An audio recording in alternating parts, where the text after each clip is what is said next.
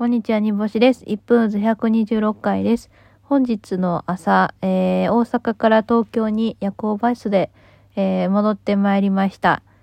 ので、えー乗った夜行バスを紹介します。本日の乗った夜行バスは、ビップライナー103便、えーバス運行会社は平成コミュニティバスさんでございます。えーえっとね、私はあの夜行バスがすごく好きなので、新幹線か夜行バスか好きな方どっちか乗っていいよって言われたら、絶対に夜行バスを選びます。えーなぜかというと夜行バスは夜寝てる間に運んでくれるからですね。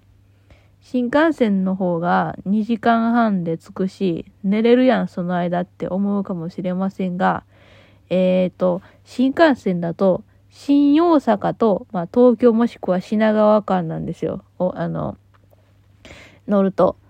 でも、夜行バスだったら、えー、南波とか梅田とかいっぱい乗る場所があって、しかも東京だと新宿とか、えー東京駅とかまたいっぱい降りる場所があるんです。そうすることによって、歩く距離が短縮できるんです。わかりますか？その、新大阪しか乗り場がないので、大阪だと、あの、新幹線乗る場所があるから、家遠かったらわざわざ新幹線まで行かなきゃいけない。で、そこを、えー夜行バスだったら、例えば北、北節の方だと梅田まで結構近い。南だったら難波までまた近い。あの、一本で行ける電車何回で。なので、その、歩く時間が短いというところが一番の最大ポイントなんです、夜行バスは。